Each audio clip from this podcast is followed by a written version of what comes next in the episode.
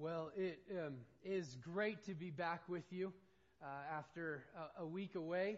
And I hear Jerry did an excellent job, and so thank you, Jerry, for um, filling in. And um, we, uh, we we went to California, and, and uh, earlier, uh, what's that? Oh, I thought it was for me. It's not.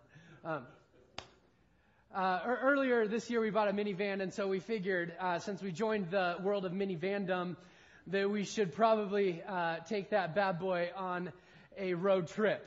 And so, hey, um, Eric, will you bring the lights up in the house so I can see these beautiful? There you are. Hi, hi. So we decided we were going to take a road trip uh, as a family to California. I was doing a wedding, um, and uh, we decided as part of that trip we'd take the whole family and and all head out there.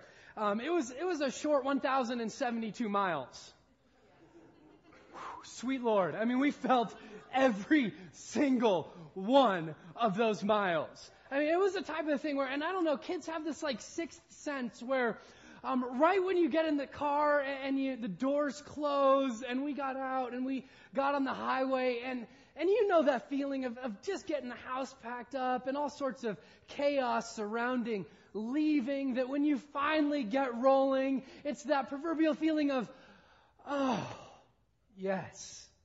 And no sooner than we let out that, oh yes, thank you, sigh. A chirp from the back seat came. Do you guys have a snack?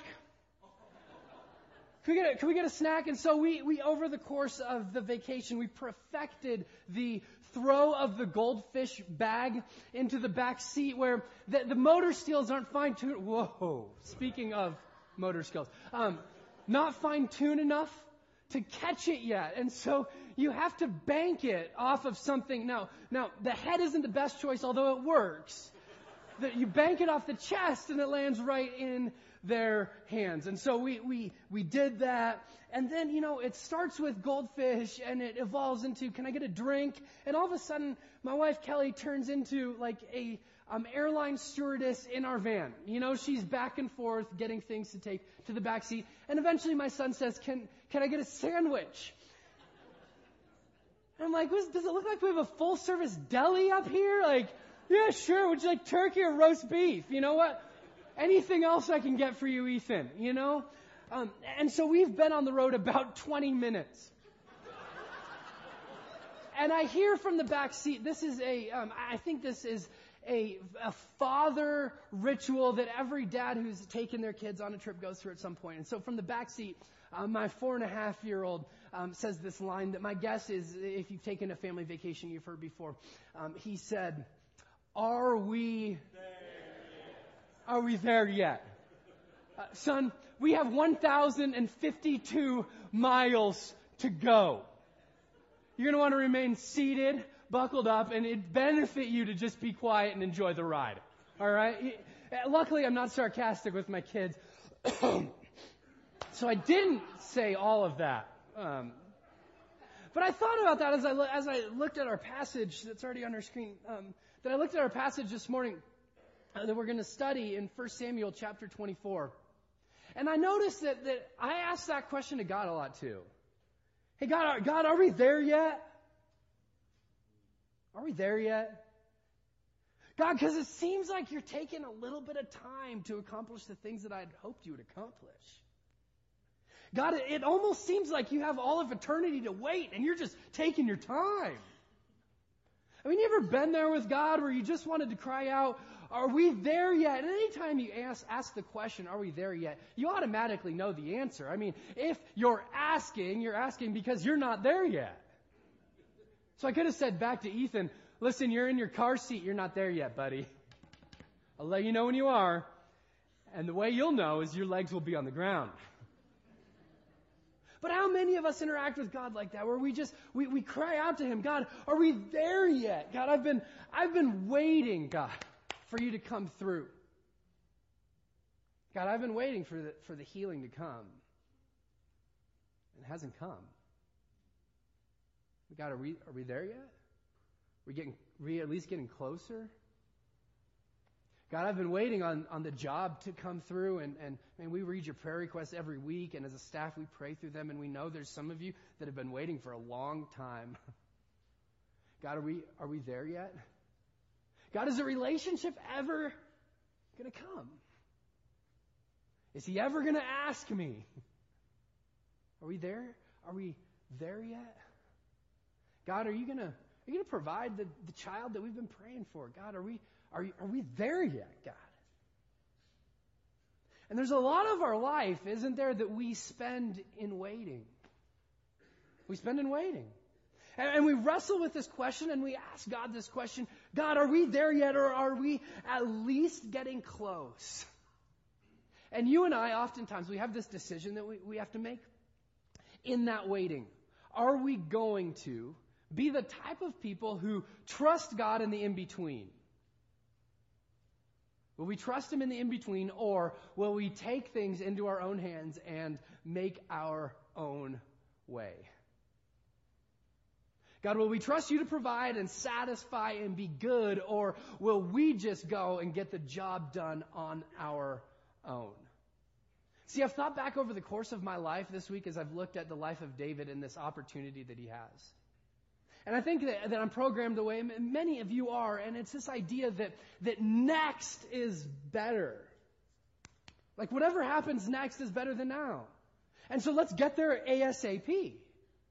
You know, let's get, let's get moving. And, and I love progress and I love making headway. And so there's this subtle temptation. God, am I going to trust you in that desire or am I going to just make a way on my own? And see, many of us will or have been faced with the decision will we compromise just a little? Will we compromise just a little to get to the place that we feel like God is leading us? Or, or will we wait and trust Him? See, I, I, want to show you from the life of David what this looks like today. If you have a Bible, turn to 1 Samuel chapter 24. And today we're going to talk about how we know where God is leading us and how we follow Him and how we wait well as we do both of those things. Because oftentimes the Christian life, a life of following Jesus, involves waiting. Involves waiting. Now let me catch you up about where we are in, in the life of Saul, or uh, Saul, Paul, David. If you haven't been here over the last few weeks. David's life is a tug of war. I mean, it's a series of high highs and extremely low lows. And at the point we pick up this story, David's at a, a pretty big low. I mean, he starts off as this shepherd boy, is anointed king of Israel, but has to wait to take the throne. In between times, he slays a giant, Goliath, gets elevated to be one of the chief um, soldiers in the army of Israel, grows in such popularity that he becomes a big threat to the functioning king of Israel, Saul. And Saul's a little bit crazy, and he throws, you know, the occasional spear at David over dinner party. You know how that is. And so David's on the run. For years, David is on the run. Uh, he's hiding from Saul, trying to keep a fairly low profile at times uh, hiding from Saul, and he has this encounter that we read about today as he's hiding from Saul. 1 Samuel chapter 24, and the scriptures will be up on our screen uh, that we're going through this morning. Starting in verse 1 reads like this. After Saul returned from pursuing the Philistines, he was told, David's in the desert of Engedi. Just a quick time out. Engedi is right along the shore of the Dead Sea. And it is desert. I mean, if you look at pictures of it, it's desolate. Nothing grows there. And so David is physically in the desert, but David's also, I think, spiritually, emotionally, physically, he's, he is in the desert. He's dry. God is, God is using this time where he's on the run to shape him, to mold him, to make him into the man of God that he's calling him to be. And, and here, this is just for free this morning. If you're in the desert, God might just be shaping you too, molding you, using that time to chisel off some of those rough edges and make you more into the image of his son Jesus. It says, So Saul took 3,000 chosen men from all of Israel and set out to look for David and his men near the crags of the wild goats. Now, evidently, there's a lot of goats that gathered there. And he came to the sheep pens along the way. A cave was there, and Saul went to relieve himself. Now, seriously, I'm not making this up. I'm not, I, I didn't, I didn't add that in. Your Bible has it too. I guarantee it. And this is one of the ways I think we can trust that the Bible is the Word of God. I mean, there's details in here that you just wouldn't include otherwise. If it didn't happen, there's no reason to include. And Saul went to go to the bathroom in a cave. The ancient outhouse, the cave. Which makes you wonder why David's hiding in there. Whole nother story, okay? Whole nother story. And it says, this is the day he went into the cave to relieve himself. David and his men were far back in the cave. This is the day the Lord spoke of when he said to you, I will give your enemy into your hands for you to deal with as you wish. And David crept up unnoticed and cut off a corner of Saul's robe. I mean, if you're a, a, Hollywood movie maker, this is the stuff that great movie scenes are made of, isn't it? I mean, David's hiding in the back corner of the cave with all of his men. And Saul, you see Saul's army come through the valley and all 3,000 strong militant men stop there. Saul goes to do the only thing Saul does alone. Walks right up to David. David sees the silhouette of Saul walk into the cave. And he knows it's Saul because Saul's taller than anybody else in the whole nation. And this is the moment, isn't it? I mean, where, where David kills Saul and cuts off his head and goes and stands before Saul's army and says, You're my army now! Because your king is dead. And I'm now your king. You're right? Isn't this the hand of God? You can't, you can't orchestrate things any better than this if you're David, can you? And it says he just cut off a little piece of his robe. verses 5 through 7 complete the thought for us, and it says, Afterward, David was conscience stricken for having cut off a corner of his robe, and he said to his men, The Lord forbid that I should do such a thing to my master, the Lord's anointed, or lift a hand against him, for he's the anointed of the Lord. Now he had to get some strange looks from his men. Wait, we've been waiting for this. This is the moment that where, where, where everything perfectly aligned. This is like the business deal that just came out of nowhere, the relationship that just happened, and it is, it's just, it's perfect. It, it has to be God, doesn't it? And with these words, David rebuked his men, did not allow them to attack Saul. And Saul left the cave and went on his way. Now, if I'm one of David's men at this point, I'm going, I'm out.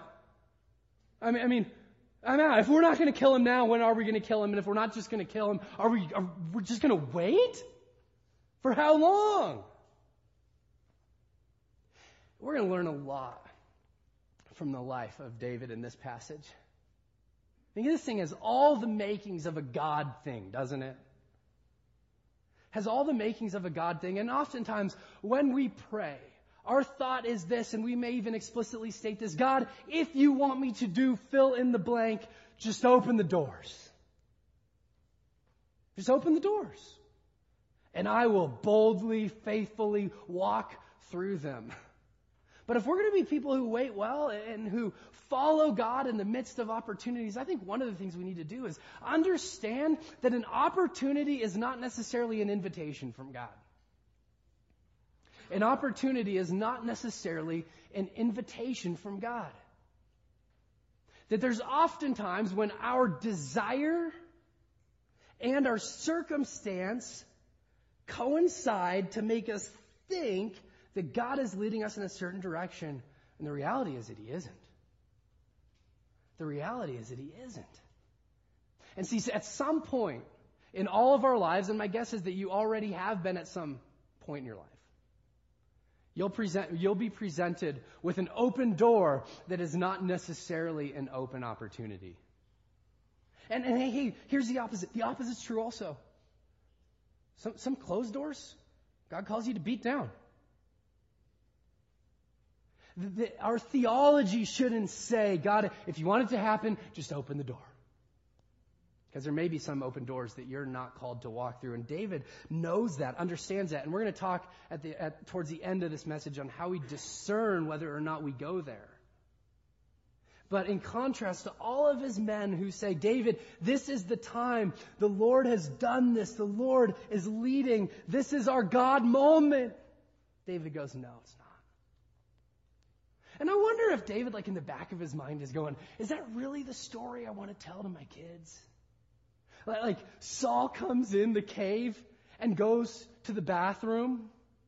Saul's on his quote unquote throne. And I kill him and take his throne? Is that the story I want to tell around campfires for my entire life to my kids and their kids? And Saul goes, yeah, or David says, yeah. And, an opportunity, just because God presents an opportunity doesn't mean he presents an invitation. And for some of you who are uh, high school, college age, and you're dating, you're going to have opportunities to date people. You're probably have opportunities to date a lot of people. It's not necessarily an invitation. An opportunity, yeah. An invitation, no. And we have this ability to like compromise and rationalize. Well, I know they're not a follower of Jesus yet, but, but, oh, if I can just get a hold of them, then they will be. And I need to date them to do that, of course.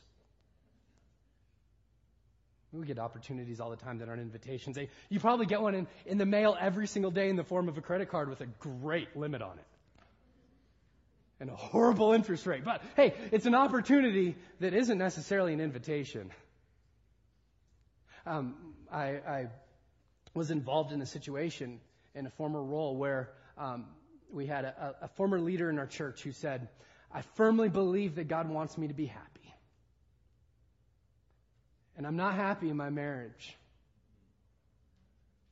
And this other woman makes me happy. And an opportunity presented itself. See, every opportunity isn't necessarily an invitation. And oftentimes we just say, okay, open door, well then I'm just going to follow.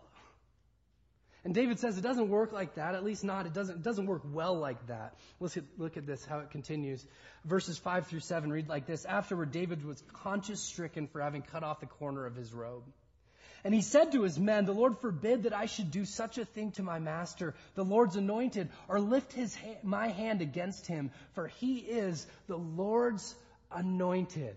And I think the next thing we learn from David is this. If we're going to be people who wait well in this sort of in between of, of God providing and God promising. Because sometimes there's a gap there, isn't it? God promises something, we read something in His scripture, and it sometimes takes some time for Him to say, yep, I'm delivering on that promise. If we're going to be people, we need to trust in God's provision to make good on His promises. Trust in God's provision, not yours. And here's a way that this often shows up. This often shows up in timing. In timing. Because God acts slow sometimes, doesn't he? I mean, you're going, come on, can we just speed it up? I know you have eternity, but I don't. At least it doesn't feel like I do right now. I'm getting older. Come on. Will we trust in God's provision to make good on his promises? There's a, a famous passage of scripture that, as I looked at it through this light, started to take on a, a whole different meaning to me. If you have a Bible and you want to flip over to Luke chapter 4, this is where Jesus is um, being tempted in the desert by the devil. And the devil said to him, starting in verse 3, if you are the Son of God. Now, now here's the thing. This is not in my notes. This is for free, but God will, or the devil will always try to erode your identity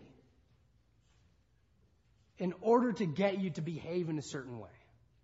So the first sort of domino that he wants to get to fall is, I'm really not a child of God.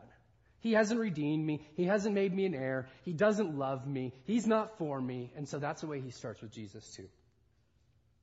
Tell this stone to become bread. And Jesus answered, It's written, man does not live by bread alone. I thought it was interesting because if you fast forward a few chapters in Luke, what does Jesus do?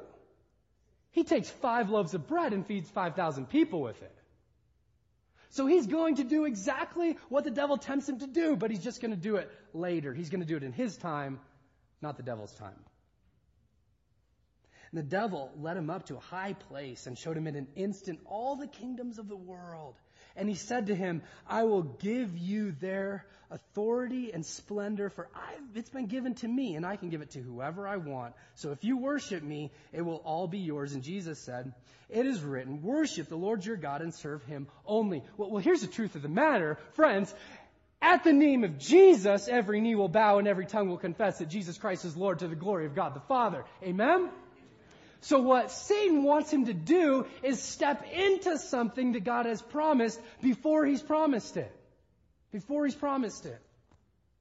Let's go number three. The devil led him to Jerusalem and had him stand on the highest point of the temple. If you are the son of God, he said, throw yourself down from here, for it's written, he will command his angels concerning you to guard you carefully, and they will lift up your hands so that you will not strike your foot against a stone. And Jesus said, it says, do not put the Lord your God to a test. Well, what's harder? To throw yourself off a building and to be caught, or to throw yourself up on a cross and rise from the dead?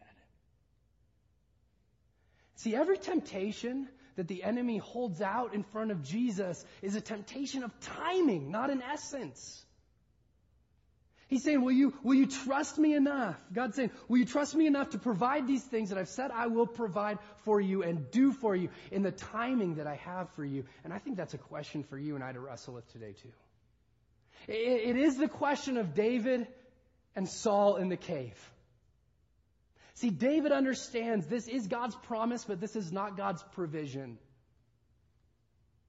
And some of you have been asking God that question Are we there yet? Are we there yet? Are we there yet? For a long, long time.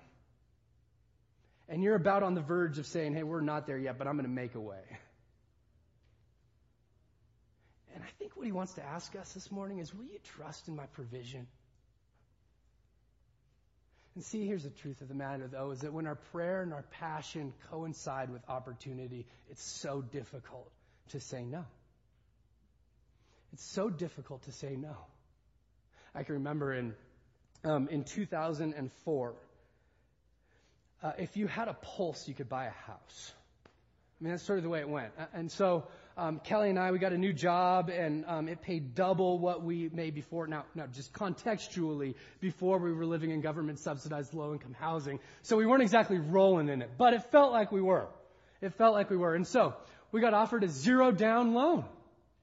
And I mean, it, it felt like God had opened the floodgates of heaven's blessing on us. And so I bought a house for less than I bought a Chipotle burrito for. They said, they said zero down. I said, praise be to God. It was the floodgates of something. It wasn't heaven though. I think there's a lot of us who are there's, there's opportunities that present itself. I, I met I've met with so many college students who have racked up nearly $100,000 in debt. Because there's an opportunity. But man, got to pay that back someday. Will we trust God in His timing? Will we trust Him in His leading? See, see, here's one of our barometers. Here's one of our barometers. See, people who wait well and follow God well are people who choose to allow integrity to override opportunity. That even when the opportunity presents itself and I just have to cut a little tiny corner, I think the scriptures ask us, will we be people who do the right thing over the easy thing? And here's the trouble with that, you guys. Here's the trouble with that. Look up at me for just a second. Here's the trouble is that oftentimes the good thing presents itself before the best thing. And that's true. If you look back on your life, my guess is as you've chosen best things, you can look back and you can see good things that presented themselves before best things did. And so we need to have some barometer, some lens to look through in order to make decisions that are going to lead us into life and not death. Because oftentimes the right thing to do is not the easy thing to do. The right way is not the shortest way. And so how do we? What are the ways that we, like David, make decisions that will bring us life and not death? Well, let me look, let me show you what happens in the life of David, and I think the same thing happens in our life as well. Verse 5. It says, afterward, David was conscience stricken. Literally in the Hebrew, it's this idea of like his heart was torn apart. So he cuts the robe of God's anointed and at this point, who knows where David's going? His men don't know. He's snuck up there. They're going, praise be to God, this is finally over. We don't have to live in outhouse caves anymore. Awesome. Sign us up. And he comes back with a little tassel. And he says, listen guys, my heart was torn when I ripped his robe. If I'm his man, I'm going, well, get over it, David. Here's what I would submit, though. My guess is as you look back over the course of your life and the bad decisions that you've made, that, that God has redeemed, but the bad decisions that you've made is that you have had one of these conscious, conscience stricken moments, either before, during, or right after. Where God in His grace and mercy said to you, this isn't the way to go.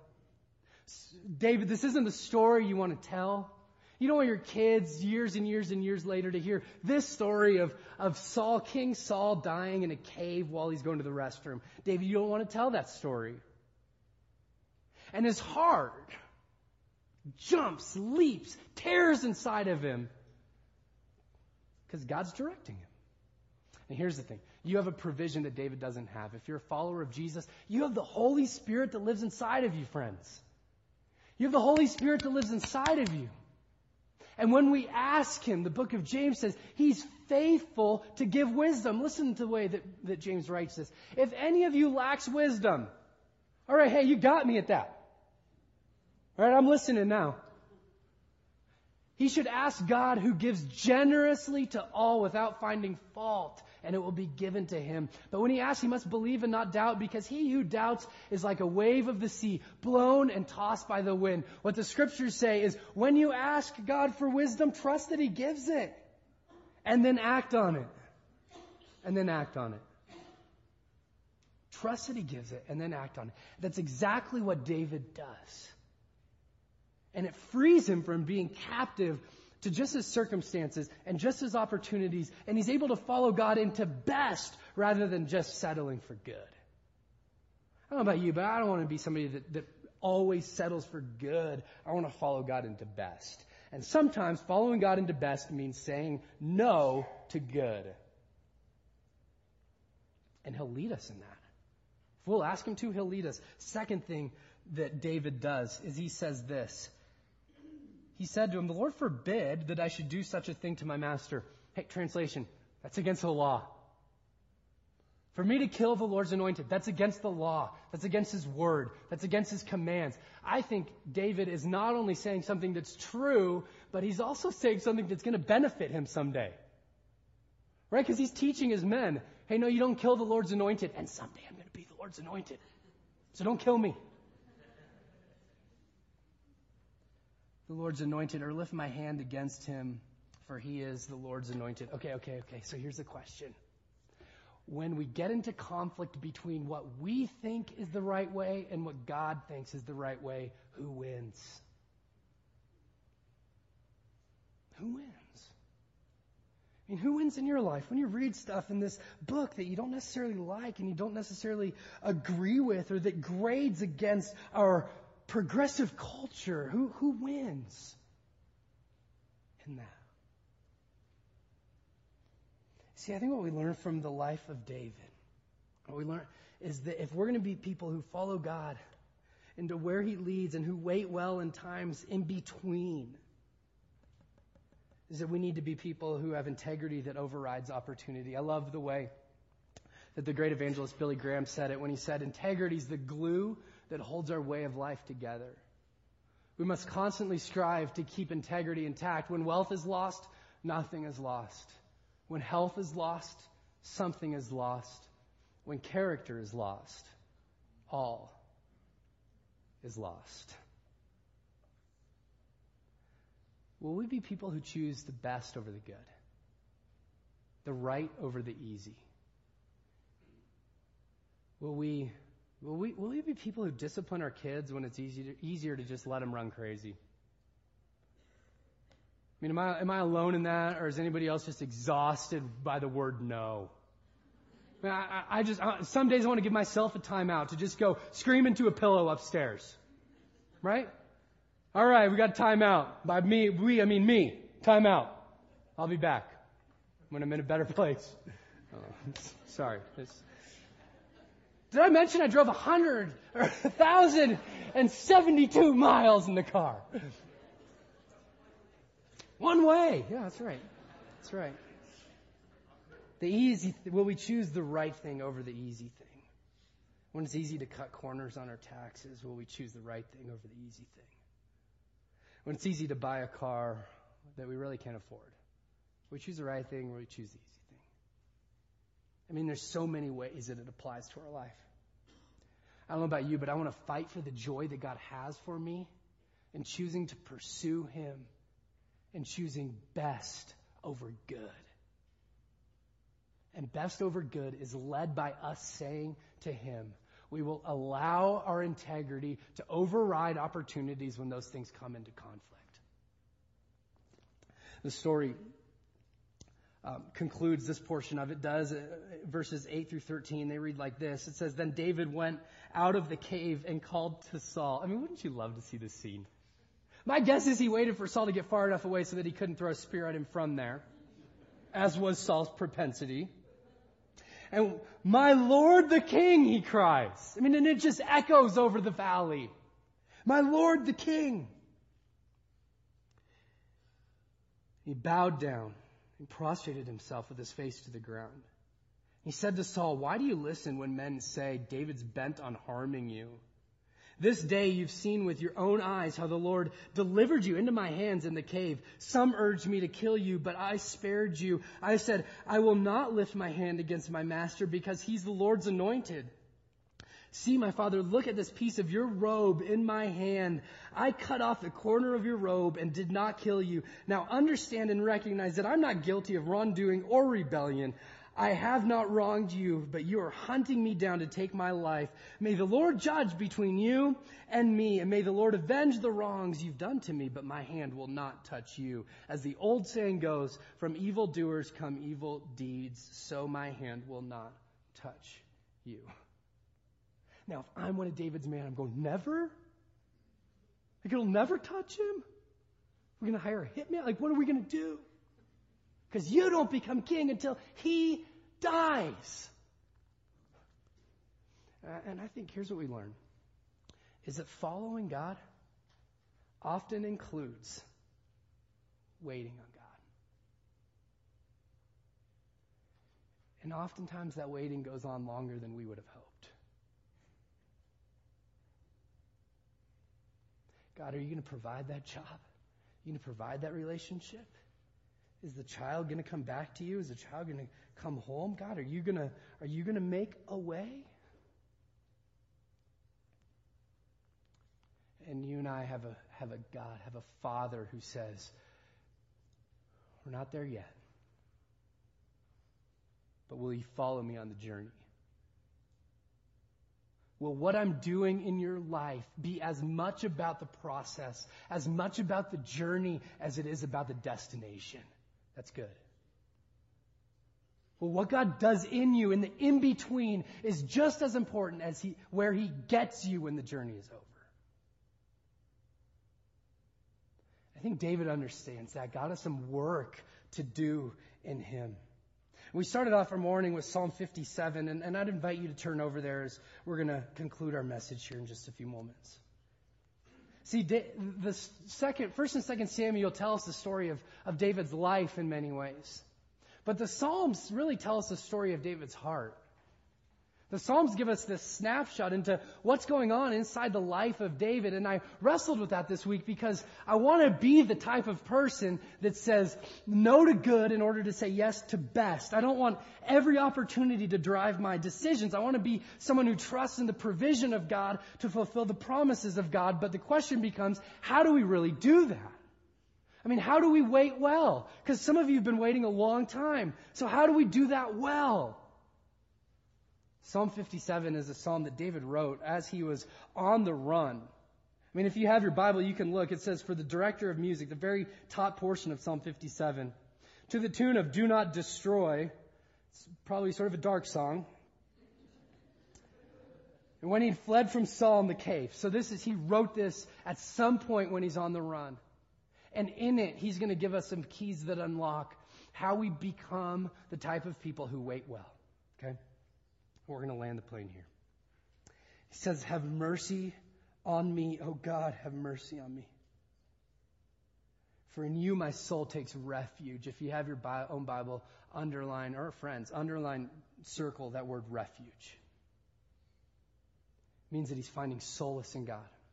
It means that in the midst of all the outside pressures, this is the place that he goes to sit and rest and be says, I will take refuge in the shadow of your wings until the day of disaster has passed. I cry out to God Most High, to God who fulfills his promises for me. You see David's trust in the midst of chaos. God, I know that you have plans for me, and I know that you're fulfilling them, and I don't get why my time in the desert is a part of those plans, God, but I trust that you are good even in the desert, and I trust that in the desert you're going to do what you have set out to do in me. And it stings, and it hurts, and I don't like it, and I want to cry out, are we there yet? But I trust that you're good in that. And you see, people who wait well rest in God's sovereignty. God, we understand that you're in charge. And we, we don't necessarily like what you're doing, but we trust that you fulfill your purposes for us. My circumstance will not determine what I think about my God. The length of time that I wait will not determine what I think about His goodness and His mercy and His love towards me. Listen to the way that He goes on says he sends from heaven, and he here is, is God. He sends from heaven and he saves me, rebuking those who hotly pursue me. Selah. He's like, just, I'm gonna, I'm gonna just rest in that for a moment. In the cave, I'm gonna rest in the fact that God is sovereign and that he will accomplish his purpose, his plan, and he's gonna save. He's gonna save. God sends his love and his See, here's the, here's the truth of the matter is that there is, there are probably a lot of people in here where you're in that. God, are we there yet? And the question that's starting to stir in your soul, or maybe has been stirring for months or years or decades is, God, do you love me in this? Because it feels like you've just left me. It feels like you're distant and you're silent and I'm in the desert and God, how are you working in that? I don't get it. And what David writes is, oh, God sends His love and His faithfulness. I think that's a word for somebody in here today. Is that God is sending His love and His faithfulness to you in the in between, in the waiting. He's not waiting for you to arrive at whatever destination you think it is that will provide fulfillment and happiness and satisfaction for you. He's providing it right now if you'll receive it. See, we only wait well in the in between, in the God, are we there yet moments of life when we realize that He's sovereign and that He loves us. In verses 4 and 5, He continues, I'm in the midst of lions, I lie amongst ravenous beasts, men whose teeth are like spears and arrows. A subtle reference to Saul whose tongues are sharp swords. Be exalted, O God, above the heavens. Let your glory be over all the earth. So in the middle of this chaos, in the middle of the caves, in the middle of the desert, in the middle of the wandering and the wandering, he says, God, you be exalted. You be lifted high. And in this moment of freedom, he's able to take his eyes off of his circumstances alone and point them up and see that there's something bigger going on. And so his prayer becomes God, you get glory in this. Not necessarily in, in me becoming king or the anointed or in the end of the journey, but God, you get glory in the in between, in the middle. And I think if we're going to be people who wait well, we need to be people also like David who live for God's glory.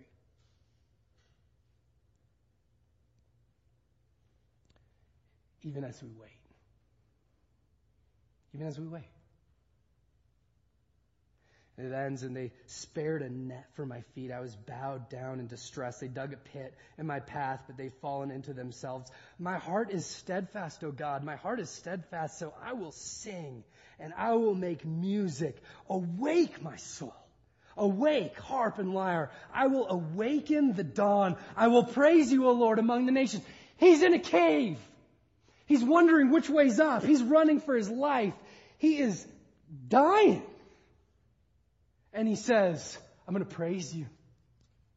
I'm going to worship you among, among the nations. I'm going to praise your name because you're good and you're sovereign and you love me.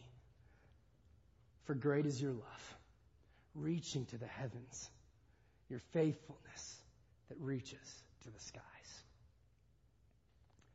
I don't know about you, but I want to be the type of person that trusts God enough to not just seize every opportunity, but to discern where He leads.